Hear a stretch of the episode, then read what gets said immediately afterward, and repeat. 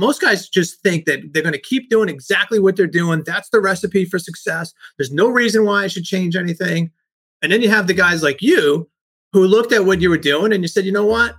This actually doesn't represent the level of service that A1 stands for. Right. And so you made a change. And that takes guts. I mean, that takes balls to do it, right? You weren't complacent though. And I see that that that's a big challenge with a lot of owners is they get super complacent with what they're doing today and they think that that's the recipe for success for tomorrow. And it just doesn't really work that way. I mean, they can get there. It's just going to cost so much more. It's going to take so much longer to get there. The business isn't going to be worth as much either when you want to sell it.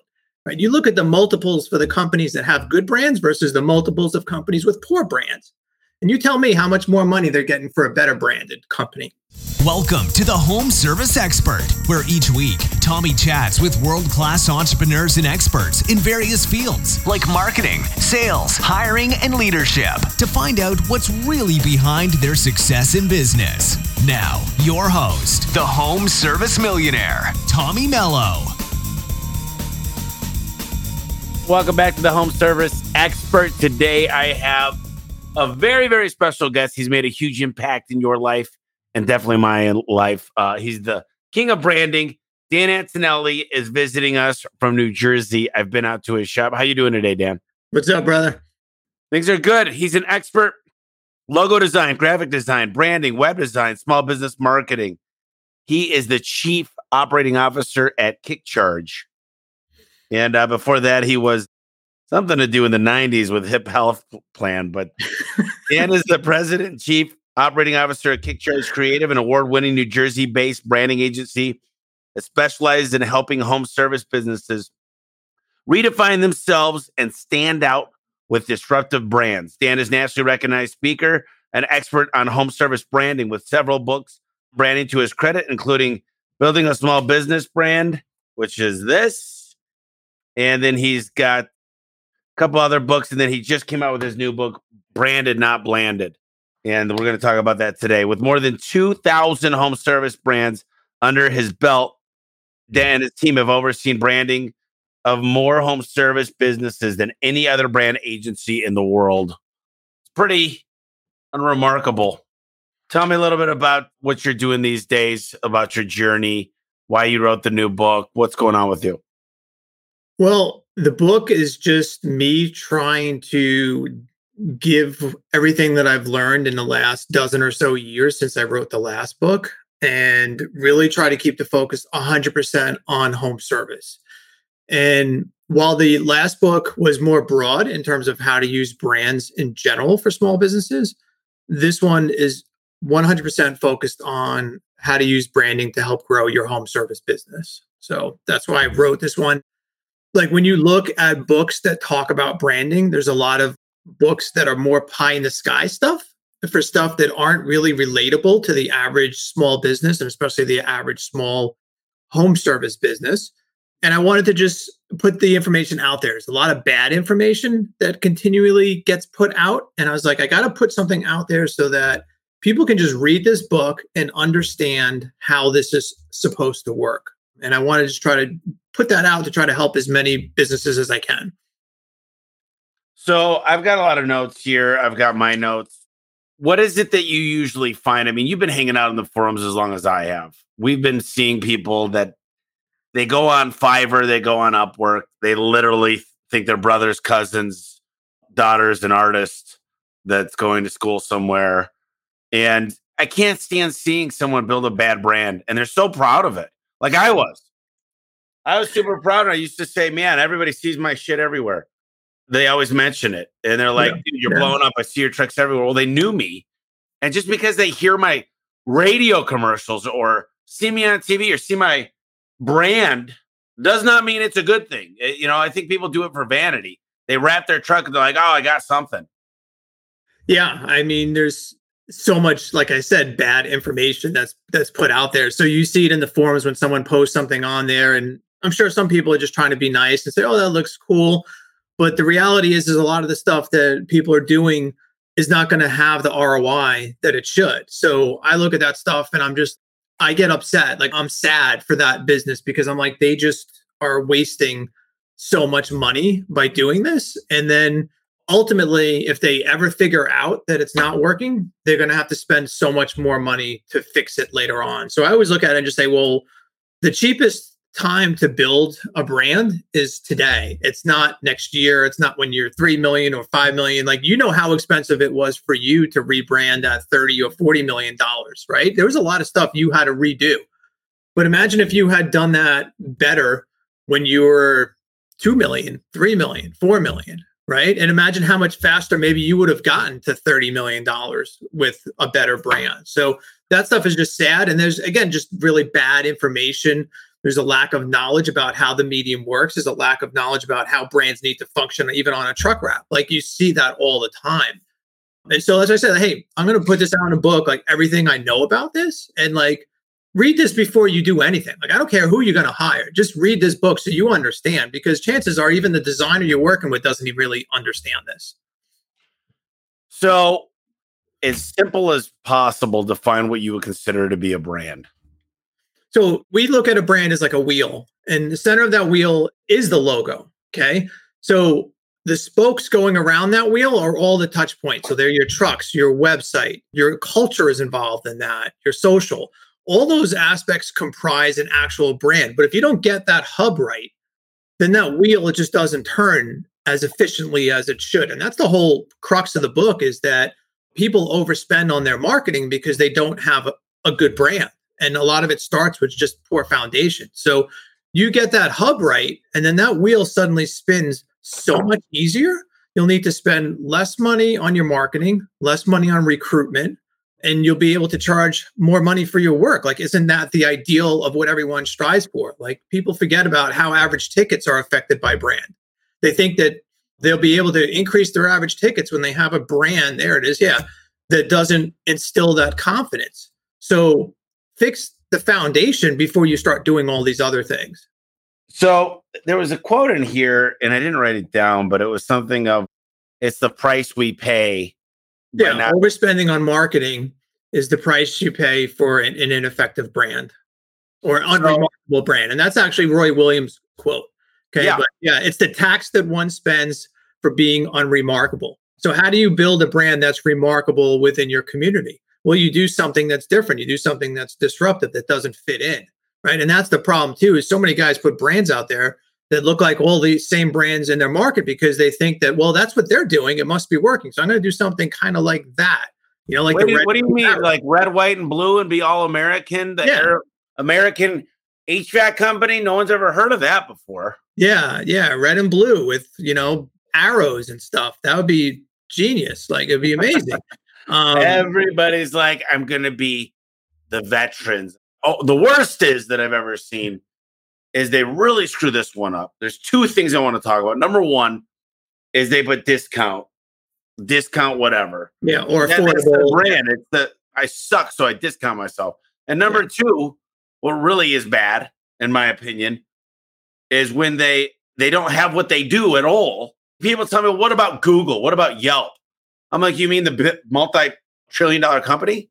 Like you're trying to become that? You're a home service company. You can't create your own. Like what do you do? Do you know how many times Bree has to deal with me when somebody drives by and I'm like, they say like American mechanical. Yeah. And I'm like, I have no idea what they do at yeah. all. Yeah. And sometimes I even write down their website just to find out what they do because I'm like, why do they do this? Like, their brand means nothing. Yeah. Bad advice. That's all. I mean, it's just, or just not knowing. Like you can't say it's bad advice, or you could say they just don't know there's just like I don't know how to do a load calc in my room. I couldn't tell you what kind of springs I need for my garage door. I know the shit needs to go up and down, right? But I don't I, I don't pretend to know all those things. So you know, listen, guys get into it as they bootstrap it when they first get into it. And I and I understand that. But at a certain point, you got to decide, does this brand actually even represent who I am today? And most guys actually never get past that. Most guys just think that they're going to keep doing exactly what they're doing. That's the recipe for success. There's no reason why I should change anything. And then you have the guys like you who looked at what you were doing and you said, you know what? This actually doesn't represent the level of service that A1 stands for. Right. And so you made a change. And that takes guts. I mean, that takes balls to do it, right? You weren't complacent though. And I see that that that's a big challenge with a lot of owners is they get super complacent with what they're doing today and they think that that's the recipe for success for tomorrow. And it just doesn't really work that way. I mean, they can get there. It's just going to cost so much more. It's going to take so much longer to get there. The business isn't going to be worth as much either when you want to sell it. Right? You look at the multiples for the companies that have good brands versus the multiples of companies with poor brands. And you tell me how much more money they're getting for a better branded company. Well, they're just it's faster to grow. You look at the companies, Parker and Son Service Champions, in a way, Next Gen. Next Gen was an up and comer, and and he's done a great job. But overall, he branded the crap out of himself. He did a lot more than that. But most of these guys have been around Parker and Sons, George Brazil, which is decent, service champions that have not embraced a new logo. They've just been around for years. They got enough service agreements that they don't necessarily need the brand. But it'd be impossible to build what they have in today's market. And I'm not going to discount what Leland and, and, you know, Paul Kelly and some of these guys have built, but ultimately, I look at our new vans and I look at what we've done with the logos and just we're redoing all the wall art. What we're looking at, you know, what's crazy is when somebody walks in and they see the symmetry with what you're doing, it's going to be incredible a vertical track. But when people see the wall, like it becomes a recruiting tool. Like, look, 100%. I get more clients than I know what to do with. That's what everybody's story is the last year and a half, two years. But how do you get amazing people? And I think that the brand recruits great people. It's not sloppy. It's, you know, just like clients think, is this person going to just be a, like, look at the used trucks. They just put something on the wrap. No, it doesn't attract any great people at all and that's that's one of the biggest benefits of a rebrand that isn't really talked about as much, right? People don't come to us and say, "Hey Dan, we want you to rebrand our company because we want to build an amazing culture." Like no one says that. That becomes the benefit though, one of the benefits that happen afterwards. And then they realize after how much it has affected culture, recruitment, you know, just the overall morale of the company. So it becomes this catalyst for this positive change in the company, right? And so you see that. I mean, look at Amanda from Grasshopper. Look at the culture that she's built based on that brand, right? And it's just incredible.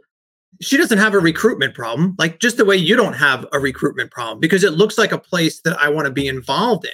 And so you see these companies that struggle with recruitment, and a lot of times, oh, no one wants to work for me. I can't get people, uh, no one wants to come. Then you look at the branding, you look at the culture, you look at the trucks that the techs are going to have to drive, you're like, yeah, I can see why you're having trouble recruiting people. Listen, of course, people are going to want high salaries and all those other aspects of it, but are they going to be proud to put on the uniform and go home with it, or like as soon as they finish their job, they're taking off the uniform because they don't they don't want anyone to really know or be associated with that that brand name. You know, so the cultural aspect of a rebrand is often overlooked because initially that's not what they're thinking about. They're thinking about, well, how do I attract more clients? How do I get higher average tickets? how do I make the trucks work for me better in the environment? And those are all great aspects. Those are, you know, obviously critical benefits of the rebrand, but the culture is something that just really, really affects so much internally once that rebrand is done. It becomes, you know, just such a positive catalyst for growth. When I was at your office, first of all, you got one of the baddest ass Corvettes I've ever seen. But when I walked up, everything, every detail. It's not like you're just preaching this and not you're not living up to it at your own building. You saw the timeline, which was remarkable. Every detail, it's just such a cool feeling. Even your office, can you pan around there a little bit and just show, like, he's got his bicycle on the wall. You know, he's got a lot of things that he's done for what reminds him of when he was younger. His daughter won a contest to be on a plane, which is amazing. You can tell that story later, but you, you really live up to what you talk about. I come out of there with so many freaking ideas. I've actually got a lot of ideas right now. My brain, I love podcasting, man. I'm telling you, these light bulbs go off. And one of the things that I love in your office is you had a light made. You had a light made of your company. And does it got KickCharge on it, but it's made out of yellow and it's got the star. It's super cool. Yeah. I mean, every single thing within here essentially is on brand you know so the colors how the the culture is infused with the wording the mission statements vision statements our core values. Those are all aspects that are are basically ingrained within the actual environment. And those are things that also again just reinforce what the company believes in. What do we stand for? So use these visual cues to keep the employees engaged as far as what do we really stand for here? Like what do we do here? It's great. I got to experience it. I love going out there. You know, some people don't really understand these basic principles, and I can promise you they'll save themselves a fortune. You've talked with my lawyers about copyright laws, but understanding the brand and that it needs to be trademarked, memorable, copyrighted. Can you tell me a little bit about what somebody needs to kind of go through before they start coming up with what they're even going to name their brand? Yeah, I mean, listen, trademark law and copyright law is something that, again, most people just don't give a lot of thought to. So you run into challenges sometimes with names where the name may be available within your state, and you may do a search in your state and say, "Hey, this name's available," and that's that's great, and then not realize that that name is actually a federal registered trademark. In which case, federal will supersede state. So you can launch your business and think you're free and clear, and then start working on building your brand and then find out later that that name is actually owned by another entity. So you have to be very careful about trademarks when you're naming a company. You have to be very careful about trademarks when you're using art to represent your brand. So whether it's a, an image or a mascot or something similar like that.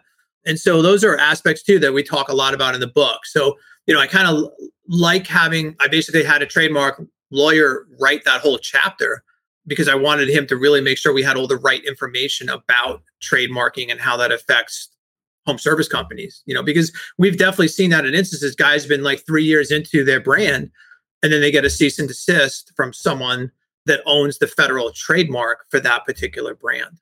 And so there's a lot of stuff you need to really know about that. It's not as simple as just checking your state registry and saying, "Oh no, look, no one's got this name. We're good to go." So I hate when we have to get engaged in some of those conversations or we're about to rebrand someone and then we do a little research ourselves and find out that their name can't even be used. And so we try to solve some of those problems as early as possible because it becomes very expensive later on to fix them. Yeah, you know, A1 fell first in the phone book, but it turns out other people had that idea. Luckily, I got I was able to get an uncontestable trademark, but there's what's called prior rights, yes. prior use Yes. There's certain ones we have the ability to win, but overall, it's tough. So we're working on a bunch of backup plans. So we got the lawyers at the yin yang. It's it's really hard to even deal with a company like mine because it's not something you definitely. I don't want to go after prior use, but when I start these new businesses that you kind of know about and other home service companies, we're going to go about this. I feel like I could go into any home service company and dominate because I, I got the branding right now. And then I understand SEO and pay per click and lead gen and how to train and how to recruit. But one thing that I'll tell you is a lot of people just don't want to bite the bullet. They go, man, I've already got eight wrap trucks. I got a couple trailers. I'm not going to pay another. I got to pay Dan's fee, which I'm fine with Dan's fee, they say. But then I got to pay to rewrap everything. Then I got to redo the website. Then he's talking about yard signs. And I understand that this is a cost in your mind, but it's actually an investment. Correct. Yeah. Explain and, to me just what. How often do you hear stuff like that? Like, oh man, the, everything's got to change, and you're like, yeah, sucks. Sometimes it's just like frustrating because they're like, oh well, I'm at 10 million. It's too late to change. I mean, we rebranded Gem Plumbing in New England. They were a hundred million dollars in revenue, and they rebranded. So why did they do it? Why did they invest in it? So when you hear guys say, "Oh, I'm too big," or "It's too late," the least expensive time to rebrand is today. It will never be cheaper today and you think about missed opportunities, you think about how it affects your overall ROI on your marketing spend. And it's sometimes it just doesn't make any sense not to rebrand. But if you're going to look at it and all you see are costs, then you're missing the big picture about what a brand does. If you look at it and you say, oh my God, it's so much money for, and I put in quotation marks, just a logo. If you think you're buying just a logo, then yeah, go to Fiverr by all means. Like that's all you'll get. But if you're really looking about how do I create a brand? Well, then that's a different investment. And that's an investment that will have long term ROI, right? So you have to look at the numbers. And, and obviously, I get that it is an expensive or an expense and it is an investment. But like, even look at the trucks. So, so let's say it's 10 trucks and it's going to cost me $40,000 to wrap 10 trucks.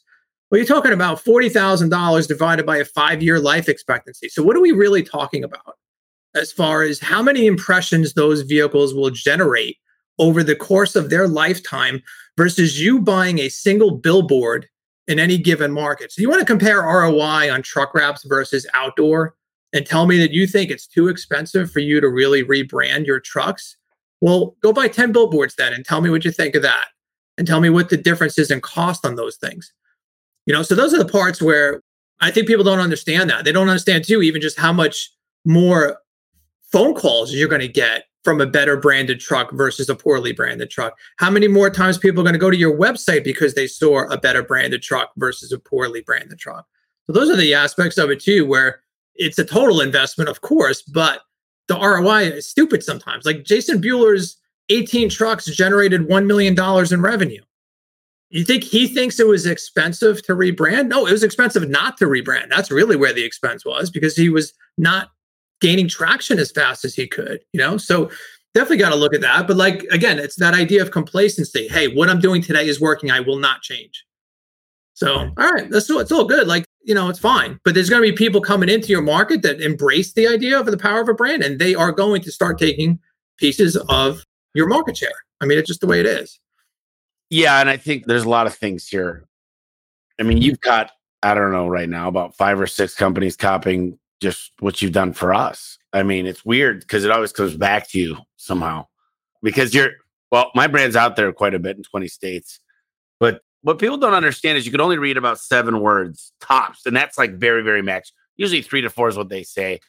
And I used to put on my stuff everything I did. I mean, I'd have springs, rollers, cables, bearings, drums, you name it. I do LiftMaster, I do Genie, a Clopay, and Amarr, and then I'd have BBB and Yelp and Angie's List. And, and man, looked like looked like an ice cream truck. I mean, it was so bad. And now you said keep all of it off. If anything, you can put the ROC on there small because that's a must, you know, the yeah. register of contractors. But other than that, I'm looking at my trucks right now. And they're just so clean. Now, what's interesting, and I think the Wizard of Ad would disagree with this, but Ara Vahe, one of them called me up. This was a year and a half. I think Vahe actually did with Service Titan. And he said, Hey, how are your 8, 844 numbers doing? I said, we're, we're getting a lot of calls he said we've done some studies and it shows that a local number on the vehicles do i think it was like eight times better so then we started going back to all local numbers because i'm not going to call a home service company with an 800 number I'm, I'm not i just wouldn't do it maybe a flooring company that's massive do you have any thoughts on that yeah, I mean, listen, at the end of the day, honestly, phone numbers are becoming less and less relevant to begin with. So probably 50% of the trucks we're actually designing wraps for we're not even putting a phone number on there because it's not really likely the way in which people are engaged with trying to contact your company. If you have a really well branded truck, they're going to just Google your name, right? And they're going to just type in the name and then get the phone number that way. But yeah, I mean, to me, I guess if if you have an opportunity to put a phone number, a local number is always going to feel more community based, more central to them. So I agree with using a local phone number if you have the opportunity. It's one of the reasons too, also where I'm not like a huge fan on vanity numbers that spell out things, mainly because the challenge with actually using a vanity number while you're in a mobile environment is really difficult. Like if I have to spell out something like 1 800 garage, and now I got to figure out, okay, the G is the six, the A is the one, like I'm supposed to be driving and figuring this stuff out. So, like, you got to remember that trucks are not a point of purchase medium. They are a brand building medium. You know, it's not a call to action, your truck. It's when I need service, I remember this brand because I've seen it in this community. So that's really another thing that relates to that too. But certainly I would say local if you have the opportunity. Yeah, I would do that. So I had this guy in my office. I get him in here, you know, Ken Goodrich with Goettl probably twice a month. And I remember the first podcast I did with him, and he goes, Tommy, when we really went all out and we started putting the radio because the Wizard of Ads believes in radio. I mean, Roy's a radio guy.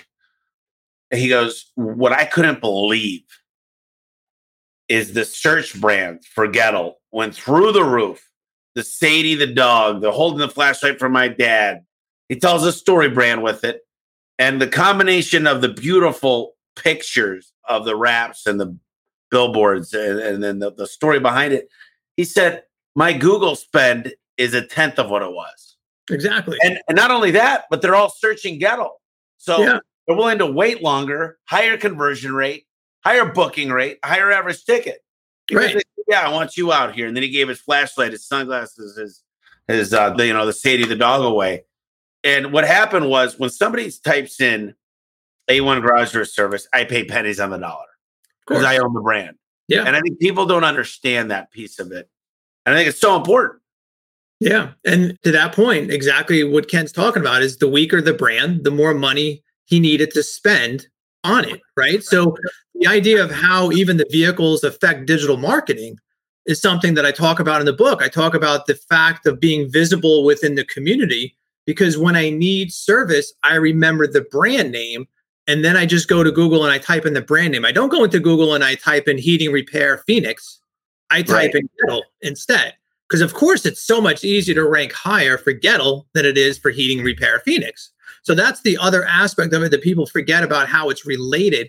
So like, well, how is branding related to digital marketing, or even my trucks related to digital marketing? It's because well, I'm visible in that community and I've made an impact. I've created a disruptive brand that people remember. And look at Ken's brand. Ken's brand doesn't look like red and blue arrows, right? Why would anybody care about that? Why would anybody remember or you know the sun and the snowflake logo? Well, no, it's a boy holding a flashlight. There's a story behind why that boy is holding that flashlight. And I can connect with that as a consumer. I can feel something. So the brand created empathy. Okay. And that's another aspect of the branding that people forget. You know, they, they create brands that they like and they forget about the fact that who you're selling to is a middle aged woman in most instances. Well, what is she like? So putting her at the front of that conversation is cer- certainly something that all branding should really do, especially in home service. It's a great story. And anytime you're able to create a story, I started creating a story on a lot of my ads. And I, you know, my mom, my mom's actually going to start doing some radio with me. I don't know how that's going to go. I don't want to be there when she's recording it, but uh, she's a great woman. I, I took a lot of sound bites out of the book, and I want to just talk through. I'm going to randomly pull these out through uh, my other questions here. The weaker your brand, the more you will spend to market your company. We just went over that. Of course, branding alone won't make your business successful. I mean, you still got to book phone calls. You still got to hire Mhm. great people and train. This Yeah. not like you're just gonna all of a sudden. And this these things, like they say, they take time. It's not like your your new rep all of a sudden triples your business. What it'll do is over six months, you'll see a noticeable dis- difference, right? Yeah. To that point, though, right? So the idea of operationally, you need to be running a very well run company, of course, right? But what we're trying to do with that branding is make it so that it matches what you actually deliver as a company. So you have a lot of great companies that perform a great service, they just don't look like they do. So if the brand matches what the deliverable is, then that's a win because you ring that doorbell and they already expect something positive before you get the chance to prove it. Okay. So that's the other aspect of it is basically controlling the conversation before it takes place. So brand controls the consumer's first impression, service controls the last impression, which I think you were just saying there. Yeah. Exactly. Yep. I'll go back to some of these a little bit. I've got to see you in your office. You've got a Mac. And what you do is you really start drawing out, like, it's not just this process where you're like, throw a bunch of shit at the wall, see what sticks. You go into what big brands, what colors they have. Is there a huge HVAC company versus the garage door company? You're going to look and make sure you're distinct and then explain to people it's not just something that you guys take it's not a couple hours worth of work and i don't think anybody really understands the process you go through Yeah. So, I mean, I would say anyone that's looking to do this, I mean, definitely want to research your market. So, you want to see what other brands are in your market. You want to look at every one of those brands and what those trucks look like, right? Because the truck is the most visible personification of your brand, it's the most visible aspect of your brand within your own community. So, you want to make sure that you're picking colors that are different. You want to make sure you're doing a strategy that feels different. If there's a lot of really uber clean brands in your market. Well, maybe you do something that is nostalgia based. Maybe you do something that is mascot based. Like you got to look at what's happening in that market. And then also try to think about how we can craft a story around this particular brand. What can we say about what we do that's different than what everyone else says? You know, and I always sort of use this benchmark as a test. Like if you go on your own website and you replaced your name with your biggest competitor's name, and see if the website still makes sense. If it reads exactly the same, then what is actually unique and compelling about your own brand? Right. So try to think about how you can use branding as a way to tell a unique story. You know, Ken does a great job of this, of course. Like, you know, we do things the right way, not the easy way. That already tells me something that is a little bit unique and different about how they approach and tackle the job that they do for a homeowner. So, from a homeowner perspective, that tells me a lot. It's like, well, yeah, maybe they might charge me a little bit more, but it's going to be done the right way. And that's what I'm most interested as a homeowner. I mean, of course, I want value, but I want to make sure that it is done the right way.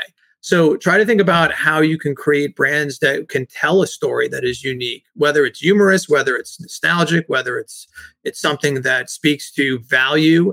You know, those are all things that you can consider. But definitely the research of what the market is doing will help dictate the idea of how you build something that's disruptive in that particular space. I agree. I got a good question here that I want to read out loud here. What happens when you build a big successful brand, then your competitor who is a franchise outbids you on pay per click and they increase your PPC name? Can't trademark due to our company name having a geographical city location reference in the company name. We have been in business for over 60 years, so changing the name is not an option. And I'll, I'll go ahead and leave that up there for you. So, in my opinion, Jennifer, number one is I don't know your name, but it's very easy to write a bunch of articles by blogging and increasing the link building into your name. You're going to get cheaper and cheaper. There's what's called a quality score. Now, if your competitor is a franchise, they're paying a lot more. Here's the best way to describe it, Jennifer, so you have some idea if I'm Coca Cola and I decide I'm a bigger brand than anybody, and there's this this off brand of root beer, just say A and W root beer, I could actually bid in front of A and W root beer.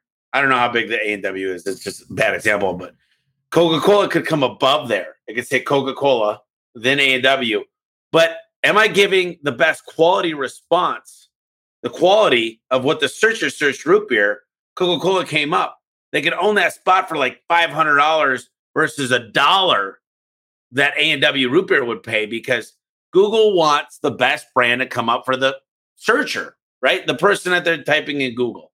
So if you increase your quality score, and this is where all my time and energy would be spent, you could be paying pennies compared to that franchise on those keywords. That's more of a digital marketing question, but Dan, do you have any insight? Yeah, I would say too, part of that I would say relates back to the brand itself, because even if they are trying to buy your keywords for your own brand name, make sure that your brand is unique and compelling enough so that even if they clicked on that basically that competitor's ad, which is under your name, they would go to the website and realize this isn't the company I thought I was trying to get.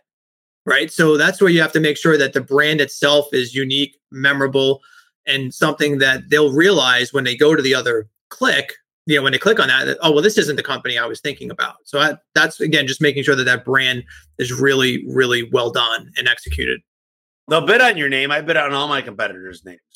I mean i bid on pretty much we've got thousands and thousands of campaigns.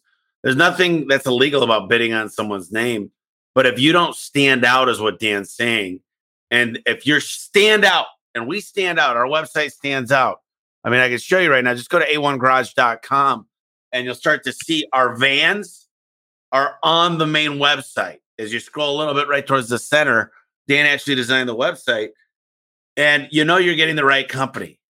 Yeah, it's so funny you just mentioned that because that point about the van being prominent high up on the website, I don't understand why that's missed so often that is again the most visible aspect of your brand within your own community. So why isn't your van featured prominently on the top of your website? Because I want to know, oh yeah, that's the van that I keep seeing in my neighborhood. Right. So that part of it too. I don't understand why digital marketing companies somehow they haven't quite figured out to put a van on every single site that they really create like you should. It's the most visible personification of your brand. Why wouldn't we want to try to connect that homeowner with that van that they keep seeing? So you may have a cool logo, but if it's only just sitting on the top left of the website, that may not even you know how it actually lives on the truck. Like so, make sure that they see the truck is just one other tip I would say for sure. Yeah, absolutely. The, the yeah. truck is your main thing they're seeing. You know, I, th- I talk to a lot of amateur companies, and And there was once a time that I was an amateur, so I'm not talking down to them. But they go, yeah, my guys like trucks. I'm like, even if I prefer trucks a little more, I've got the largest, tallest ProMasters, the longest ones I can get. Now, fortunately, I'm still able to get trucks, but I'm like, I should say vans, ProMasters. My point is, there's a few really cool things about a van. Number one, it locks up at night. I like that aspect. But if I get a choice and a guy's like, well, I kind of like a truck because of this, I'm like, do you like a truck or do you like to make more money? Because yeah. a van just looks better on the side of a road when I pull up to a house. You got a billboard when you're looking out your window mm-hmm. or everywhere you go. What are your thoughts on that? And have you have you ever talked to anybody that was kind of torn? You know, I could get away with a van, uh, truck's a little bit better, or a little bit better gas, or whatever it might be. Yeah, I mean, one's a beautiful canvas, and the other is a marginalized canvas. It's really just the way it goes, you know. So if I have to work around toolboxes, if I have to work on just a pickup truck versus a service van, it's a no brainer. It's definitely something that we speak about. Like when a client comes to us, whether it's, let's say it's a plumber and he's got a, a utility body with a million tool chest on the side of it. And he's like, yeah, but it's super convenient to work on. I'm like, well, I appreciate that aspect of it, but it's awful to brand because I've got to work around now all this crap. I've got to work around door handles and latches and stuff like that. So 100% vans, if you can go that route, it's going to just generate more impressions. It's just going to be more visible. Like that's why a bigger billboard costs more money than a smaller billboard. You know, there's a reason for that. I like box trucks. One of the questions was box trucks. I find that box trucks, if I have a choice, uh, I think it may make a lot more sense for plumbers and whatnot. But what ends up happening is they they're really tall. I can get in my vans comfortably, and I can fit everything I need, and I can buy them for cheaper and then uh, here's the nice thing is everybody wants these ProMaster vans in three, four years. So as my lease to own comes into effect, all they do is pull the wraps off and they sell them for 20 grand. Now, yeah. yes, it's going to cost me 50 for a new one, all done up. But what's nice is there's what I learned from Enterprise, and that's what I use, because they showed me this chart, Dan, and they showed me as the miles went up and they got all these lines going through it and there was depreciation. So there was this target value. If this line coming down is like depreciation coming down, and then you've got miles going up, there's this life at about 100 to 120,000 where it's it's the most amount of money for the miles, and then it just drops off from there. Yep. So that's like the premium time to sell that vehicle. I added all these plastic pieces on the side and the back because how bad does a wrap look when there's shit banging up against it on the side and it's it's dented? Pretty bad. Yeah. So, so what I would recommend, and this is just a food for thought, Dan, to, to add in, is anybody that's doing setting up their trucks, they should use the plastic on the inside to protect. And those wraps will look a lot better and the brand stands out more. Yeah, you look at the box trucks, by the way, when we talk about box trucks, the box trucks that we did for Ellen Rohr at, at Zoom Drain when we rebranded them, you know, so those were really good box trucks canvases. And she didn't go with having all the tool chest on the side. She went a smooth side box truck and like just so much more impact that way than having to work around all those tool chests. So that's a good example, I think, of a very well branded box truck. She's got the uh, Isuzu ones, I believe, and we did the front in one color and then the box is in a different color. If anyone's seen the Zoom drain, like you could look at yep. their their stuff. But great canvas, th- those ones especially. I've heard you talk about the characters, and you're like, do you want it to be human, or should we do an animal, or should we do the brothers? Like, what what are some of the decisions someone should be thinking about when they're like, should it be like a big shark coming out of the thing, or should it be and you've done a lot of different things with this. You got the cardinal, and like different. What are the questions that you're talking to owners about when deciding that? Well, again, just trying to get in, into the mind of Mrs. Jones and trying to figure out how to craft a visual that will be appealing to her and it will help her feel most at ease. Okay. So that's why, you know, you've heard me talk a lot about aggressive mascots and mascots that have like all these muscles and they look very masculine in nature. And you have to be very careful with those types of images because they are frightening. Like they are sending the wrong message, especially to women who are already afraid of who's actually coming to their home. So we try to look at if we do a mascot or mascot branding, we'll talk about approaches. We'll look at the market to see what is already in the market and whether it makes sense to have another mascot in that particular market or not. But we definitely want to make it something that will feel warm, that will feel friendly, and that will make them feel at ease with who's coming to their home. And people forget about that. Like you think about how much money on the consumer packaging side is spent on getting women to feel like they want to buy fabric softener. So like imagine that your home service brand has to be built in the same mindset. Like how do you build a home service brand that is like fabric softener, right? It sounds crazy to think like that, but that's exactly what you're trying to do is trying to make them feel at ease with someone who is coming into their home. Okay? So we want them to be friendly, happy, look professional of course, right? But also make them feel at ease. And so you just got to look at the different styles and what's already in the market and then make decisions based on that. I mean, that's how we do it. You know, it's from what women want with Mel Gibson, but they talked about come see the softer side of Sears and that increased sales dramatically because they started targeting women. And I think a lot of us as men sometimes we, we try to build this badass rap and we got like Tarzan popping out of there or Rambo and yeah. just we're like yeah. it's G.I. Joe time. And it's like I don't know. It's like Rampage, and it's like, no, that's cool for like seventh graders that are men. but but it's not something that appeals that I don't want somebody in my house. I'm thinking, yeah. About, and, and, what do they do, Tommy? They ask all their technicians who are also men.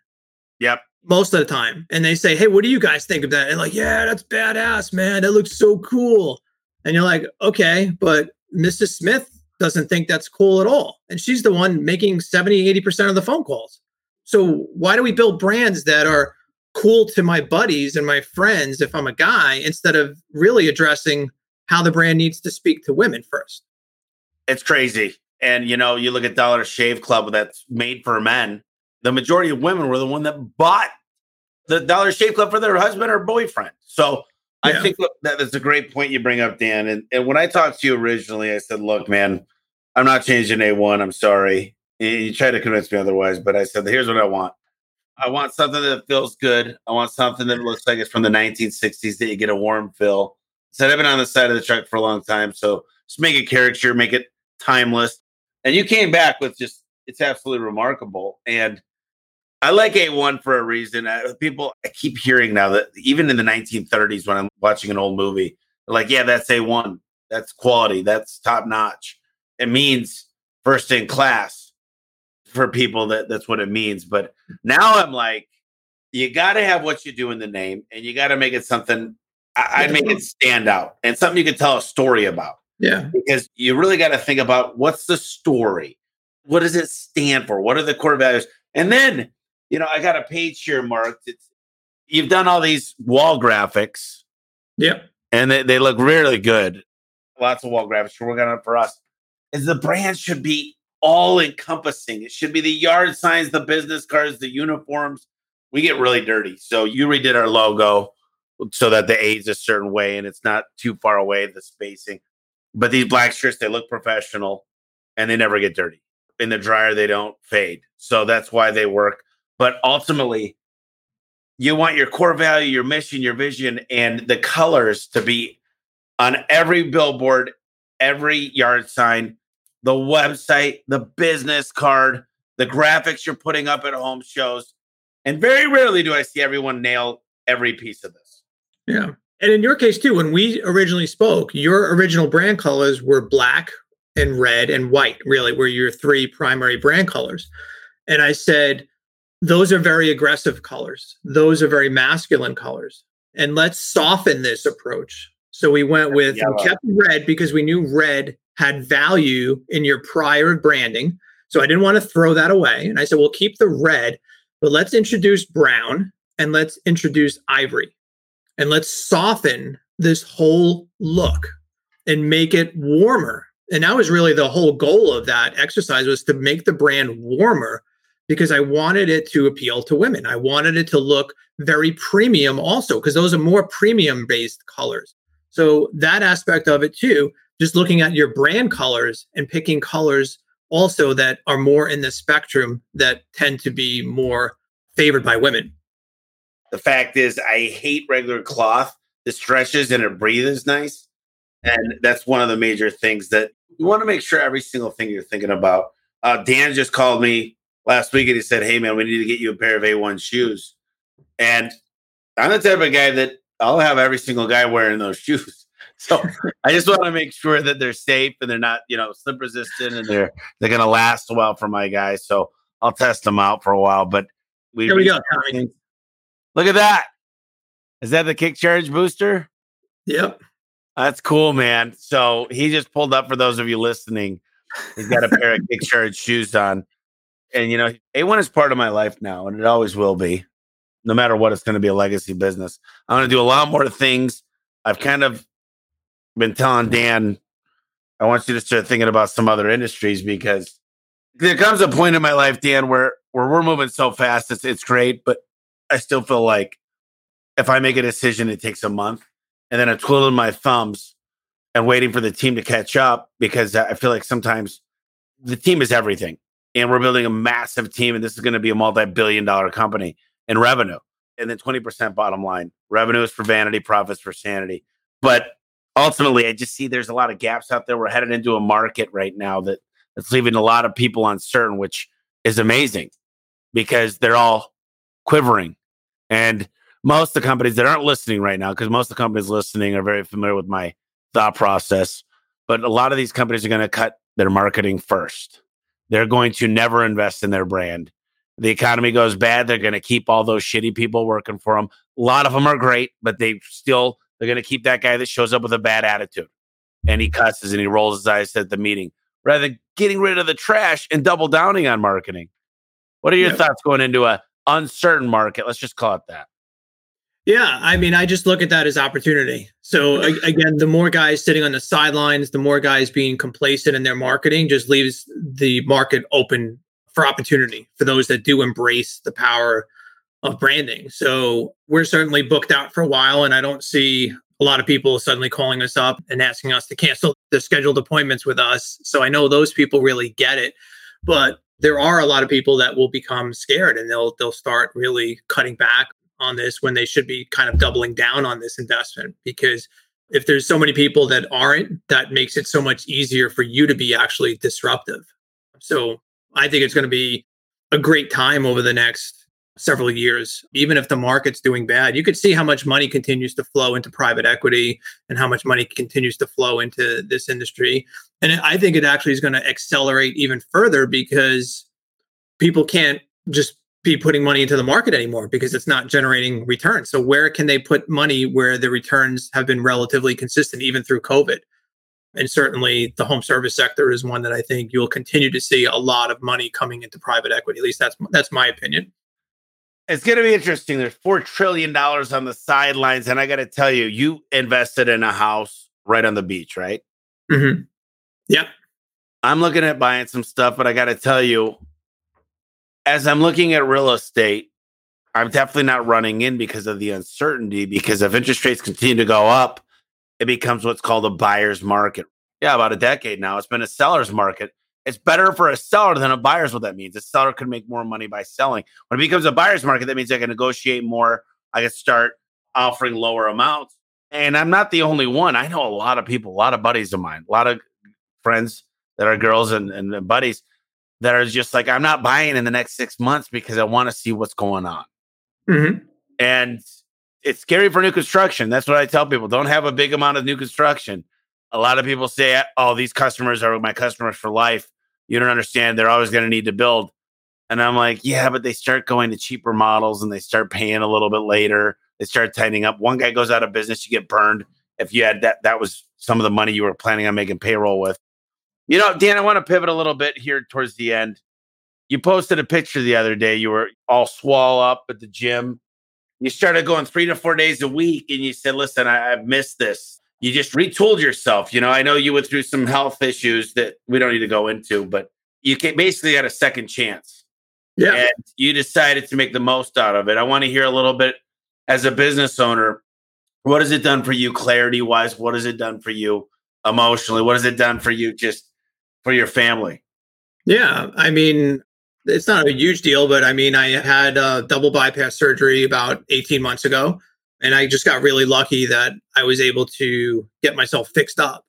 And so, you know, you kind of go through a bit during that process of really trying to figure out, first of all, like, what do you want to do the rest of your life? And then you recognize the fact that you've been gifted with this opportunity to actually be alive. So I got really lucky. You know, it was a second doctor, like a second opinion that found what was wrong with me. And then I had surgery a couple weeks after that. And so I kind of, first off, look at every day as being very grateful that I'm still here. Okay. So you kind of get into a rut and you forget just being grateful, grateful for your health, grateful for your family, grateful for your team. And while I was out, I mean, listen, double bypass surgery or any bypass surgery, it's the real deal. It's not fun, right?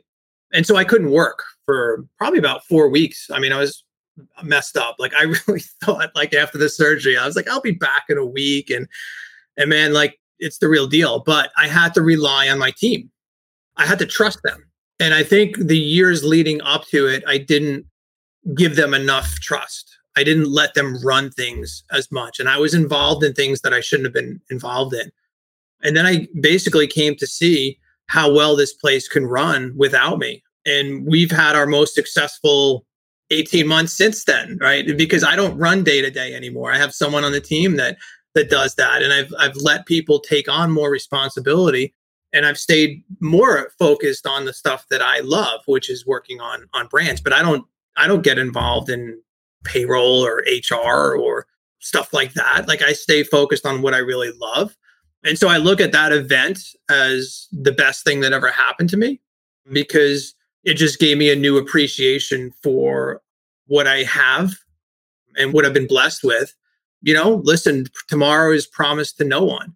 So while I respect the idea of not doing anything stupid financially as far as where you may spend resources, I also recognize the fact that there's no Brinks truck that's following the hearse to the funeral home with a bunch of cash in the casket, right? So yeah, I mean, I decide to live a little bit more for today because I just I don't know what tomorrow looks like. So if that's one lesson that people can get out of that is just be very grateful for being here today, be grateful for your team and allow your team to take ownership of things. They'll surprise you. I shouldn't have been surprised but I've been just so amazed to see how well the team here has really taken the ball and run with it. And it's been the, the best experience for me. You know, I remember you were there and I was on the phone with Gina all the time. And you're like, dude, we, we set a record month when I was getting my surgery. Like she collected too. And like, it's amazing. You're absolutely right. The team is incredible. They do amazing things. And Steve Jobs, on his literally some of the last things he talked about is he goes, You're going to learn to take your food as medicine, or you'll be taking medicine for food. And I think every aspect, not just eating, not just cigarettes, not just alcohol, but the working out, the cardio. You do a lot of biking, and it's it makes you feel better too. And and all of a sudden you you go through, and there's a little bit of a high that gets you through the day, and it doesn't need to be eight cups of coffee. I'll tell you, I'd be very careful on how much caffeine you're taking in a day. If that's what you rely on, if you need Five hour energy, seven times a day. I don't take any caffeine. Never. That's great. It's great. Yeah. You're looking good, man. I wanted to point out too is is a lot of times these guys, some of the companies that have come to me, they're like, "What do you see me doing if if we were to partner up?" Well, I say, first of all, let's make you a millionaire. Secondly, just write down your dream job. You just said earlier, you said, "Look, I, I like to build brands. I, I come in here. I think you show up because you enjoy your work. You don't have to be there."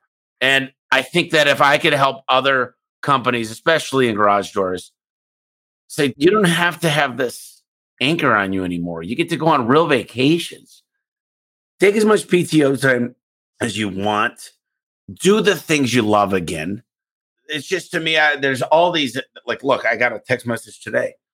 And they're like, well, where do you see me? I want to stay in the business for another decade. Yeah. Well, where do you see yourself? What's a dream job? What's the Dan Antonelli KickCharge job? basically, is what I'm asking. And if it's everything you want and need and love, and you could build your employees that could be homeowners, make more money, and your people could have new trucks and real PTO, then why don't we make this a win for everybody? Which is my new book called Elevate. uh, build a company in which everybody wins. And I'll tell you what, Dan, this book, what was the coolest thing for you? It's an amazing book. Branded, not blanded. KickCharge, your home service brand. And by the way, KickCharge has a TM by it. It stands for Tom Mello or trademark. and then the four is by Ken Goodrich. So, what was your favorite thing about writing this? I think the fact that I was able to interview so many owners during the process and just learn how the work that we had done for them had changed their lives. I mean, we know that, we hear that on a daily basis, but basically to be able to put that in the book and to speak to them and to recognize, and we all live that as a, a core value here is the fact that we design as if lives are at stake. Okay. And we recognize that our work has the ability to change people's lives. And I can't think of a better job to have than to be able to do that on a daily basis. So, getting those people to participate in the book, and they were all so happy to share their stories.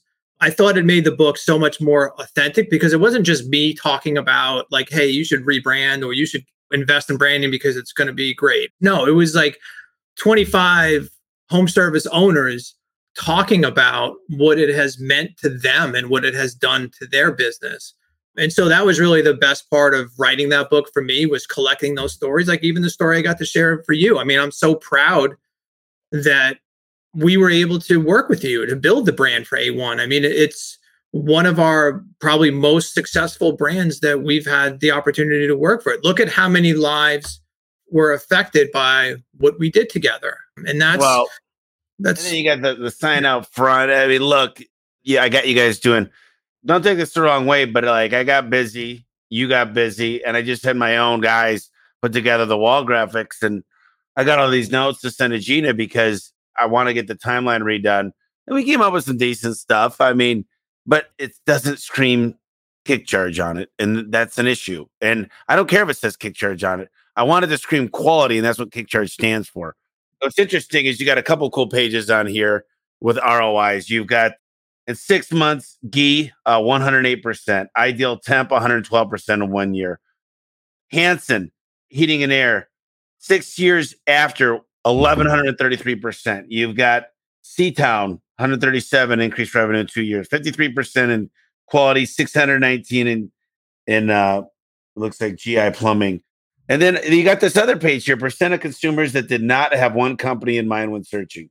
Appliance repair, 80%, carpet, 74, decks and patios, 83, electrical, 90%, home remodel, 68, house cleaning, 90, HVAC repair, 84, lawn care, 80. I mean, this is just astronomical. Roofing, 80%. If you guys don't get this book, I mean, this is giving me ideas of what businesses I want to go into, what what niches. I mean, this book weighs it weighs a lot. I mean, it's it's a heavy duty book. It's got all the glossy pages in it. It's really done well, Dan. You really you really did yourself here. I, I really think it's excellent. You got stories in here. You got how to pick the right color palettes. You got when to pick the animal versus the brothers versus this. You've got how to pull it all in on the internet side of marketing as well. I think it's worth buying a few copies and getting some for some friends you care about. You know, Adam's coaching his younger cousin. And man, I had him talk to you. Remember Joel? Mm-hmm. And Joel just got done spending fifteen hundred dollars on a brand, and fifteen hundred dollars is a lot to him. And I'm like, listen, uh, you're not gonna like this, dude. I'm gonna give him one of these books. I just saw Billy Klein this weekend. I gave him one, but there's a lot of young people out there. I, I got a buddy of mine in Las Vegas that's a UFC fighter, and um, I'm gonna send him the book because he's got a little maid service. The least you should do is pick up five of these and give them to five people you know. You got somebody at church, you got someone out there that needs this. What does this sell for? It's about twenty nine ninety five. Is that? Yeah, it's it's like twenty nine ninety five through my site, or it's thirty five through Amazon. And I think we have a special for you, Tommy, and anyone that's listening. There's a link that we're going to post that'll be twenty five, so it'll be less than anywhere else actually and that'll that'll actually come through me. You'll get my amazing autograph on that book too. It'll be worth hundreds. It will be. And you know the deal is is with Dan, I'll tell you, he cares.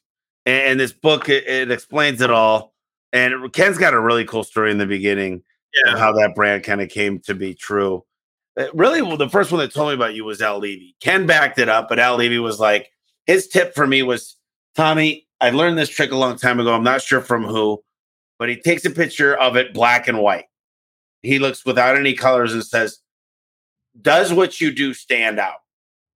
And mine looked like complete crap. And I didn't know what we did by the black and white picture. I you kind of tell it's a garage color. It's just a really bad wrap. Who am I kidding? Yeah. It was the shittiest thing of mankind. But I, I took pride because I'm like, well, everybody says they see it. It's not the benchmark. Yeah. It's seeing it and recognizing what the promise is. That's where most people don't put those two things together. You can make your trucks purple and pink, and everyone would say they see it, right? Wouldn't they? They would say, I see your trucks all the time. But what does it say about the expected deliverable is the part that most owners don't connect those dots together. They don't they don't link those two two thoughts together. I mean, I don't know how Dan sleeps. Yesterday he took apart my yard sign again and had some changes to it. And it's little things, the little subtleties, the, the spacing, the bigger title at the top.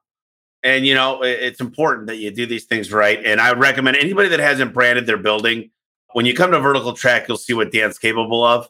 It's so powerful what you guys are going to see in our old building because we really just decided to put the money in to make it that bring that the new training center feel to the old building. Last thing here is usually we finish up. First of all, is there any other books you built building a small business brand?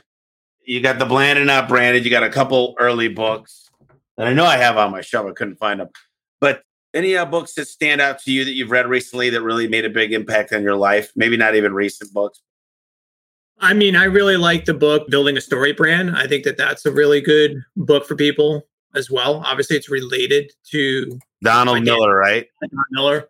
So I think that that's a really good book for people to check out.